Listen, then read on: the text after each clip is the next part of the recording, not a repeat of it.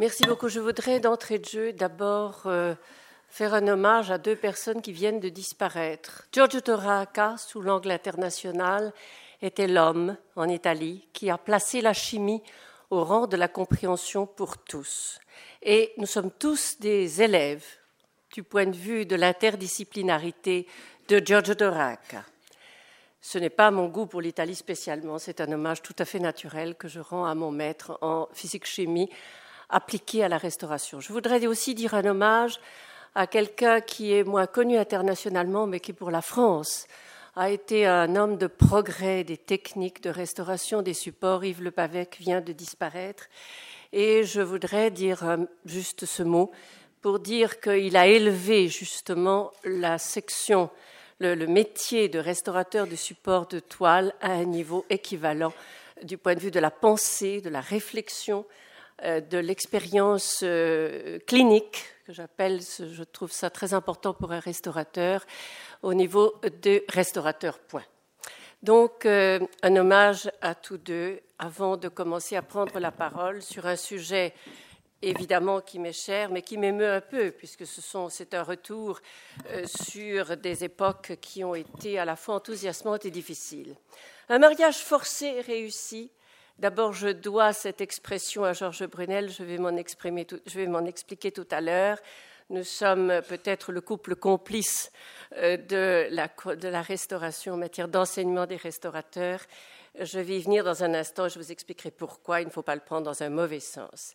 Mariage forcé de l'IFROI, de l'IFROI au département des restaurateurs. L'IFROI, c'était l'Institut français de restauration des œuvres d'art, qui, formait des restaurateurs, créé en 1977, marié par le ministre de la Culture en 1995 à l'École nationale du patrimoine. Érigé ensuite au sein du successeur de celle-ci, l'Institut national du patrimoine, en département de restauration symétrique du département des conservateurs, et je reviendrai sur les personnalités qui ont été à l'origine de cette progression dans le sens que j'estime positif.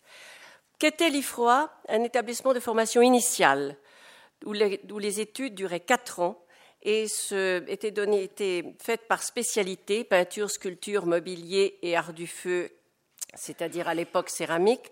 On y était par concours et cette, euh, école a été inaugurée en 1978 avec 18 élèves dans l'enceinte euh, des Gobelins. Quel a été le but de cette formation à cette époque-là? C'était de former à un niveau intellectuel supérieur. Ce n'était pas évident pour tous à l'époque. Avec en sus de la formation une pratique évidente, qui est l'essentiel du métier, une information en histoire de l'art et une information en ce que j'appelle les sciences physiques, physique, chimie et biologie, pour féconder la pratique euh, d'ordre technico-artisanal et ainsi permettre aux restaurateurs d'exercer un métier vraiment interdisciplinaire entre sciences, sciences humaines et domaine technico-artisanal au sens de Paul Philippot. Je ne vais pas revenir là-dessus, tout le monde dans la salle c'est ce qu'est le mot interdisciplinaire au sens de Paul Philippot. Quelles ont été les prémices de la création de cet institut? 1935, à l'occasion d'une polémique qui a eu lieu au Louvre à cause de la restauration de l'allègement très modéré du portrait de Titus de Rembrandt, polémique disant qu'on avait abîmé le portrait de Titus. Le ministre, je ne reviens pas sur le détail, nous ne sommes pas ici pour cela, le ministre de l'Éducation, Mario Roustan, a donc demandé que soit créée une école de restauration, ce qui n'a jamais été fait. Trois rapports ensuite émaillent le temps qui sépare de la création de l'Institut français de restauration des œuvres d'art. Le rapport de Germain Bazin en 1970, qui a été la base de l'inscription au sixième plan, puis deux rapports essentiels, tous deux en 1974, de Édith Cresson et de Albert France Lanor. Tous trois disent que le restaurateur doit être élevé à un niveau supérieur du point de vue de sa formation, supérieur à celui de praticien, pour sortir la restauration de l'empirisme dans lequel elle se trouvait au préalable. Et les modèles étaient déjà existants à l'étranger, en 1931 à l'Institut Courtauld de Londres, en 1939 à l'Istituto Centrale per il Restauro di Roma. Je l'IRPA pardon, à Bruxelles était plutôt un centre de perfectionnement que de formation initiale. Que disait en plus le rapport de Germain Bazin en 1970 Qu'il fallait créer un conseil de la restauration. Nous verrons que c'est un sujet difficile. Qu'il fallait augmenter la capacité de recherche en restauration, pas seulement la recherche pour celle-ci, mais la recherche en restauration. Et il fallait que cet institut ait un rôle culturel de rayonnement général pour euh, pour bien évoquer le rang de la France. À l'époque, nous étions dans des époques gauliennes et le rang de la France était quelque chose qui était au cœur de tous les gens qui, avaient, euh, qui détenaient une parcelle d'autorité de l'État. Dans cet esprit, d'ailleurs, l'université a déjà créé en 1973 à Paris 1, sous l'égide de Gilbert Delcroix, euh, de l'école diplômé de l'école centrale de Lyon, un cours sur les matériaux à destination des archéologues. Et c'est ce qui permit ensuite, c'était une sorte de préfiguration de la création de maîtrise de sciences et de techniques de conservation et restauration des biens culturels, qui a permis techniquement à Pierre Dehaye de créer le 4 octobre 1974. Mais parallèlement, la réflexion sur l'Institut continuait à euh, vivre sa vie. Édith Cresson a été chargée par le ministre de la Culture en 1974 de faire un rapport qui est tout à fait important. Édith Cresson, la femme politique que l'on connaît, qui a eu un destin euh, national français, euh, son rapport euh, dit que l'Institut naîtra s'il existe entre les restaurateurs et les conservateurs une pensée commune sur la restauration. Et elle ajoute aujourd'hui, en 1974, cette pensée n'existe pas. Mais elle pense que les réunions préparatoires à l'Institut, l'obligation de dialoguer de la part des différentes administrations centrales permettra de faire éclore cette pensée commune. Elle ajoute donc quatre points essentiels que cet institut doit former les conservateurs et les restaurateurs, que cet institut doit faire des restaurations types exemplaires, que troisièmement, cet institut doit comporter un laboratoire et une documentation pour que le métier soit interdisciplinaire, quatrièmement, qu'il doit exister un centre national et trois ou quatre centres régionaux. Que s'est-il passé? Comme elle avait une feuille de route particulière, elle devait installer de la part du ministre de la Culture dans le palais de Tokyo qui était vidée de ses collections, qui allait aller à Beaubourg, elle devait installer en synergie l'école du Louvre et l'Institut français de et un institut de restauration. Or, le palais de Tokyo, de la part de certains, devait continuer à abriter des collections, à rester un musée, un musée dévolu aux collections des années 20-30, avant que la ville de Boulogne-Billancourt ne se mette sur ce créneau de la conservation des, des peintures et euh, du mobilier et de la sculpture. Alors finalement, son projet d'implantation physique a échoué et peut-être aussi a-t-elle dérangé par ses préambules sur le fait que cette idée de la restauration n'existait pas encore en 1974 dans les esprits de tous. Troisième rapport essentiel, beaucoup moins connu, celui d'Albert France Lanor, qui est un industriel de l'Est de la France, très connu dans les milieux archéologiques, très connu dans les milieux internationaux aussi, mais peu connu en France. Et il avait créé à Nancy le premier laboratoire pour permettre que le traitement des métaux ferreux à l'issue de fouilles soit de rang international. Il dit en exergue qu'il existe un problème en France. Il est un scientifique, il est un chimiste et industriel, mais il est un chimiste. Il dit qu'il y a un problème en France c'est la méconnaissance de la technique de fabrication des biens culturels. Et il utilise le mot aussi bien culturel, ce qui était une nouveauté à l'époque, à la méthode, à la manière de ce qui est inscrit dans la Convention de l'AE pour la protection des biens culturels en temps de guerre en 1905, mais repris plus tard. Mais l'expression a connu une extraordinaire floraison en Italie avec Beni Culturali, mais en France, ce n'est pas encore la mode. On dit encore œuvre d'art. On n'a pas encore évacué la hiérarchie qui existait entre les arts euh, de délectation et les arts qui servent, les arts dits mineurs, les arts majeurs et les arts mineurs. Ce sujet n'est pas encore entré dans les esprits français de l'époque. Alors, que dit-il, France Lanor?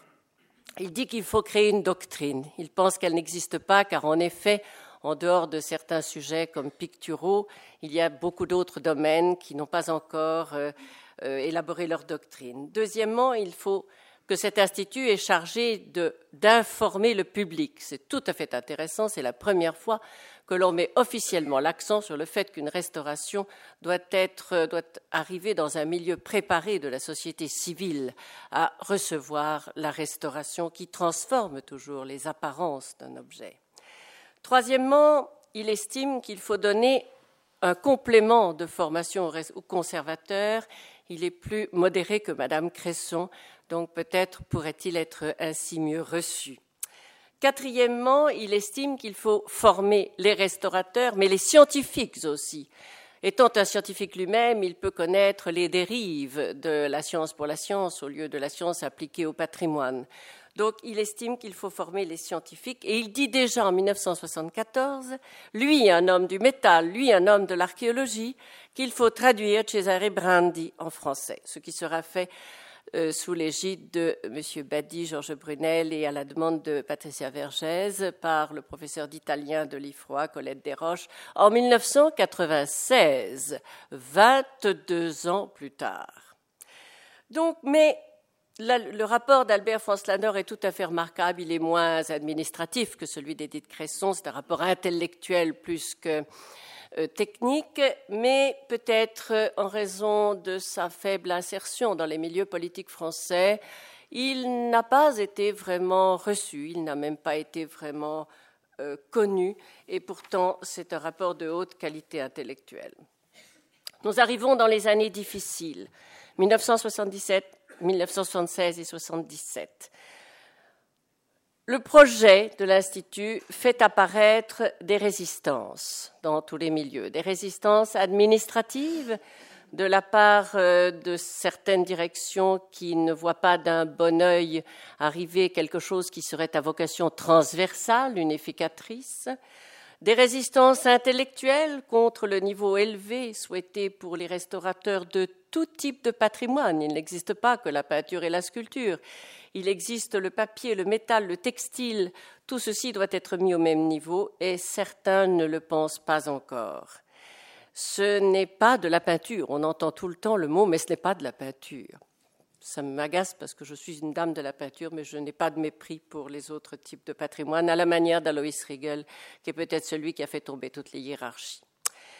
Alors, Évidemment, euh, ces contradictions sont inscrites dans le rapport euh, de Jean Tarallon, inspecteur général des monuments historiques et créateur du laboratoire de recherche des monuments historiques. Il fait ce constat, il est chef d'une mission et auprès de lui, on place Gaël de Guichin qui fait tout à fait un très bon euh, rapport en 1976, en septembre. Il arrive avec sa très bonne connaissance des milieux internationaux. Il est un expert reconnu en formation de tous les acteurs de la restauration. Et il, il fait un rapport où il dit que l'Institut devra faire des restaurations types comme les autres, qu'il doit faire de la recherche en restauration et en prévention, et qu'il faut former les restaurateurs, les conservateurs et le personnel de gardiennage, jusqu'au personnel de gardiennage. Et là, c'est un point nouveau, c'est le début de la fameuse chaîne des soins apportés aux œuvres. Mais peut-être euh, cette conception globale est-elle arrivée trop tôt? La France n'était pas prête encore à recevoir ce message global.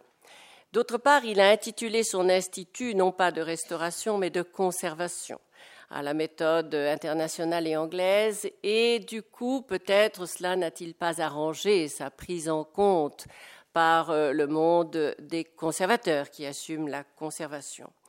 Finalement, le 1er juillet 1977, l'Élysée demande la maquette de l'Institut. Et euh, parce que cet institut était prévu dans le cadre d'une grande politique de promotion des métiers d'art qu'avait voulu Valéry Giscard d'Estaing. Et la maquette n'est pas prête. Le ministère de la Culture est donc enjoint de chercher une solution rapide. On trouve la solution d'une association de loi de 1901. C'est plus rapide que la création d'un établissement public qui se heurterait encore à différentes directions, ministérielles. Donc, solution rapide, association. Personnalité pour animer cette association. Alors, le choix est vite fait euh, en faveur de Jean Coural.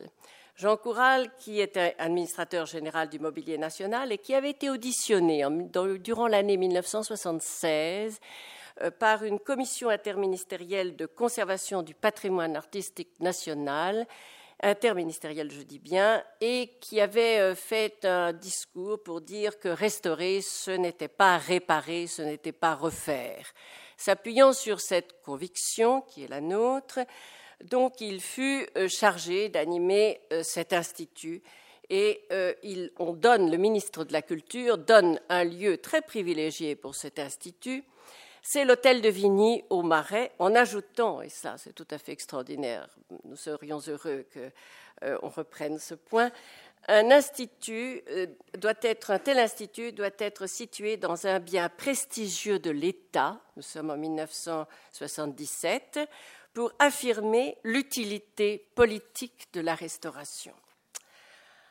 Que se passe-t-il? Donc Jean Coural crée en trois mois les structures, propose un président de cette association qui est Maurice Ecardi, qui, était qui, venait du ministère du Plan, donc qui était utile pour euh, la connaissance parfaite de l'insertion de cet institut dans les arcanes ministériels. Et il euh, crée les espaces au sein du mobilier national, il trouve les ateliers, achète les équipements et recrute les hommes et les femmes. C'est donc lui qui recrute justement Gilbert Delcroix dont vous avez parlé tout à l'heure, qui avait déjà préparé son esprit à ce sujet puisqu'il avait créé la maîtrise de sciences et techniques à l'université et on recrute aussi les professeurs qui sont tous vacataires, qui doivent enseigner à 80% la pratique, à 20% la théorie à l'époque, dans les trois sujets fondateurs du métier de restaurateur, la restauration, l'histoire de l'art et les sciences physiques. Je ne dis pas sciences dures car c'est la mathématique, mais sciences physiques, c'est-à-dire physique, chimie et biologie. Il crée un concours, donc avec l'aide de Gilbert Delcroix, concours pour l'entrée, dans lequel on ne demande pas le baccalauréat pour que le vivier soit large, et constitué de trois aspects euh, admission, préadmissibilité préadmissibilité, préadmissibilité, admissibilité admission, avec un écrit, euh, une deuxième épreuve avec des épreuves pratiques pour détecter la dextérité manuelle de la personne et un oral tout à l'heure à la table ronde, tout le monde va sûrement euh, développer ce sujet. Je reste dans l'austère sujet de l'histoire.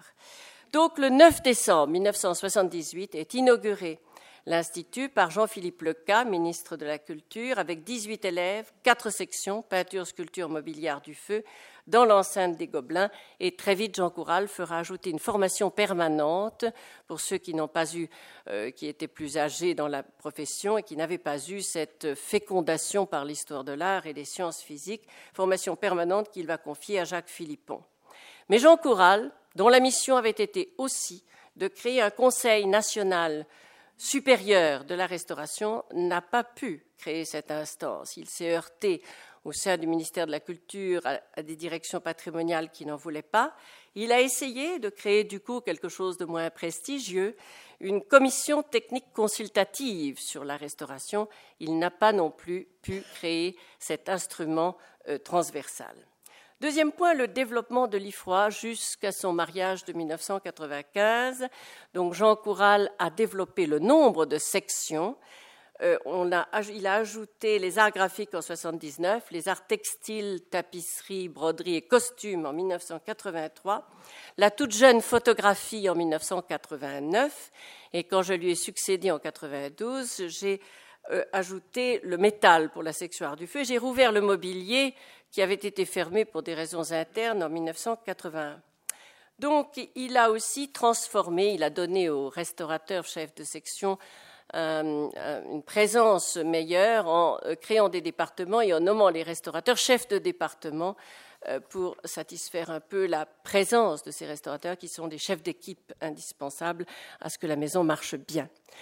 Il a permis qu'il y ait une homologation. C'est un sujet difficile. Il a fait homologuer le diplôme de l'IFROA euh, par le ministère du Travail, ce qui permettait que les lauréats puissent prétendre à la catégorie A de la fonction publique. En 1987, homologation à ce que l'on appelle le niveau 2 dans le jargon en question. Nous avons renouvelé cette homologation en 1995 et c'est là que j'ai fait inscrire la notion de restaurateur du patrimoine à une question que le jury me demandait finalement qu'est-ce que ce métier? Et j'ai dit rapidement restaurateur du patrimoine. Je n'imaginais pas que cela risquait d'avoir un tellement euh, grand. Euh, si, je pensais bien, je l'espérais bien, mais je ne pensais pas que ça avait été inscrit aussi facilement dans les textes de l'homologation à un simple niveau 2. La pédagogie. Les mémoires euh, sont devenues de meilleur en meilleur grâce à beaucoup de monde, en particulier à Georges Brunel qui est ici présent et qui a beaucoup fait pour que les bibliographies des restaurateurs aient une forme qui soit présentée de manière le plus possible proche de l'université. Euh, donc les soutenances ont été aussi améliorées et le développement de la recherche en restauration, qui n'est pas de la recherche euh, de scientifiques sur le processus de dégradation, qui n'est pas non plus l'histoire de la technique simplement, qui est une recherche dans un des domaines des sciences humaines, mais la recherche en restauration. Jean Coural a aussi aidé euh, des écoles de beaux-arts à mettre sur pied des programmes. L'école des beaux-arts d'Avignon a ouvert une section de restauration de peinture en 1981 et l'école des beaux-arts de Tours une section euh, de restauration de sculpture en 1983 promise à un grand avenir. 1995, ce fut une crise. Quels sont les ingrédients de cette crise?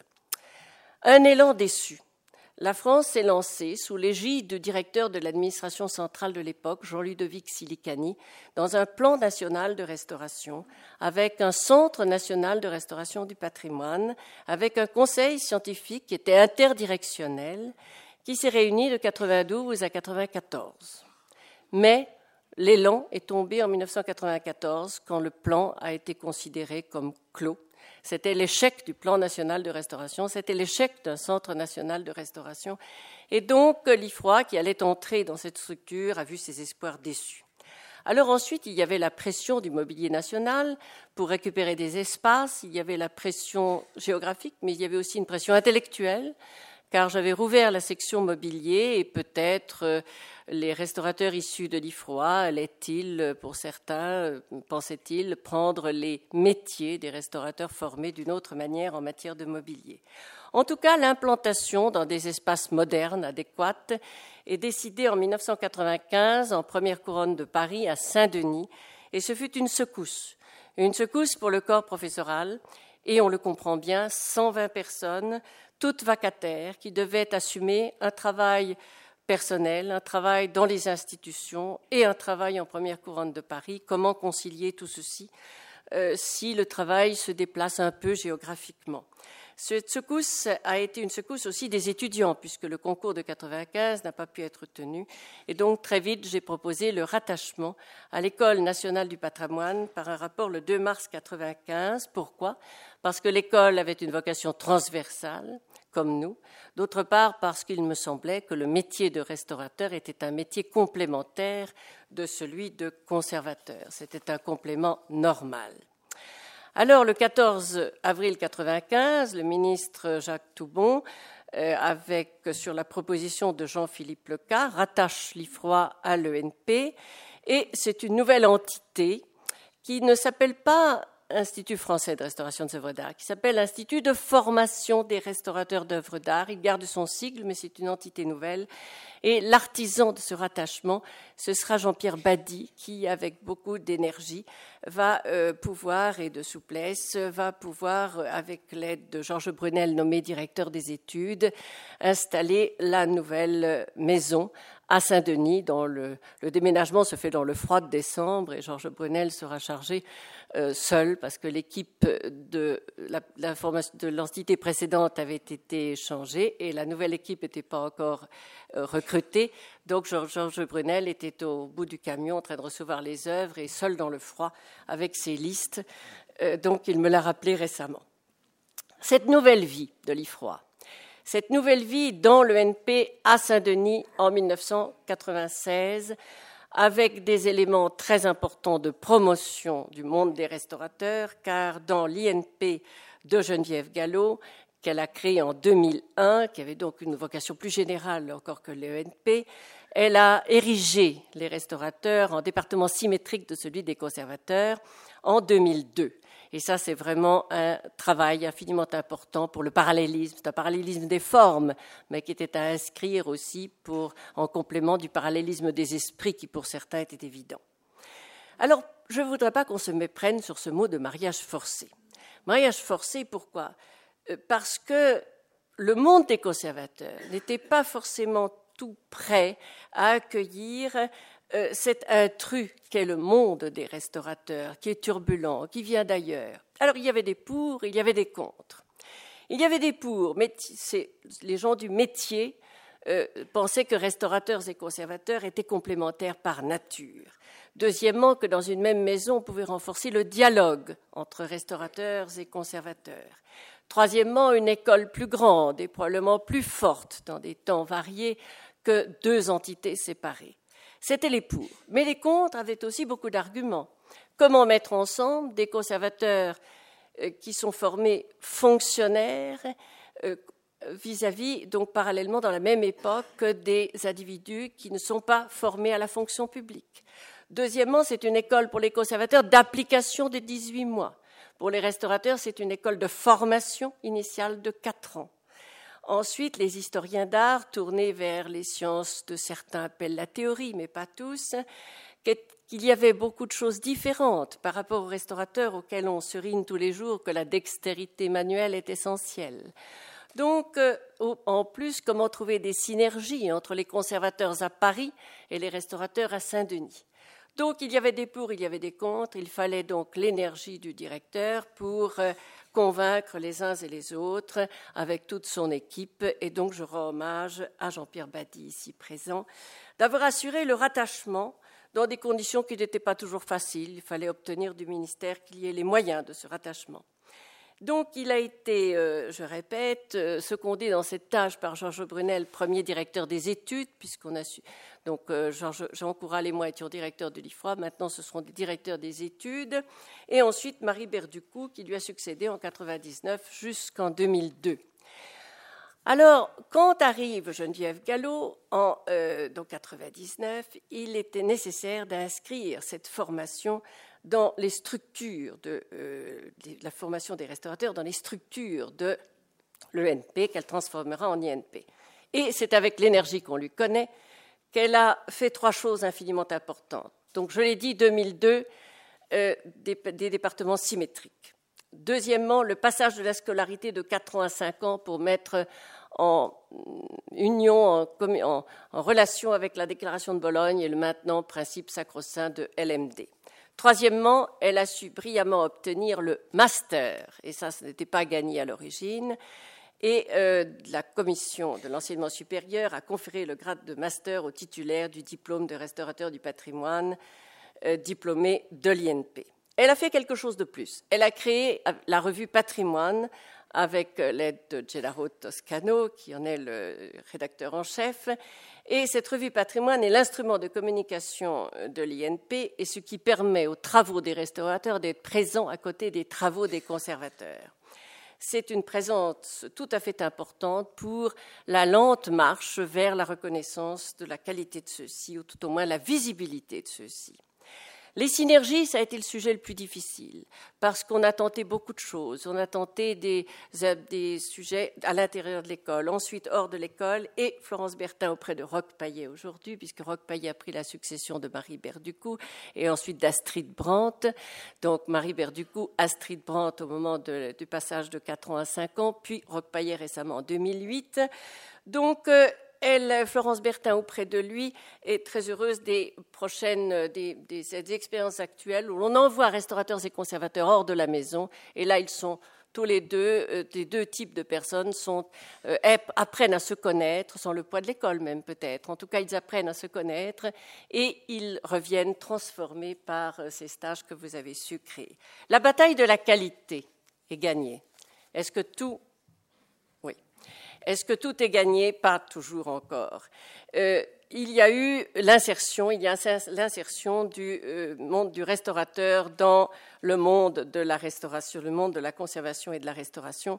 Deux rapports sont essentiels. Geneviève Gallo a suggéré que Daniel Malingre, homme de la conseiller maître à la Cour des comptes, s'occupe porte un œil neuf. Il a il a dit que euh, il y a une confusion entre restaurateur et métier d'art, que deuxièmement, la visibilité du restaurateur n'est pas acquise. Donc, il propose la création d'un titre, l'insertion dans la filière scientifique et technique qui existe dans les institutions et la création d'un correspondant de restaurateur auprès du ministre. Christian Kert, qui euh, a été chargé d'un rapport de la part du Sénat et du Parlement, reprend le rapport de Daniel Malingre en 2006 propose que l'on cherche en effet à créer un Conseil national de la restauration et que la recherche en restauration euh, soit euh, développée. Euh, donc, c'est la reconnaissance de la restauration qui est en marche si l'on pense que maintenant c'est une véritable discipline.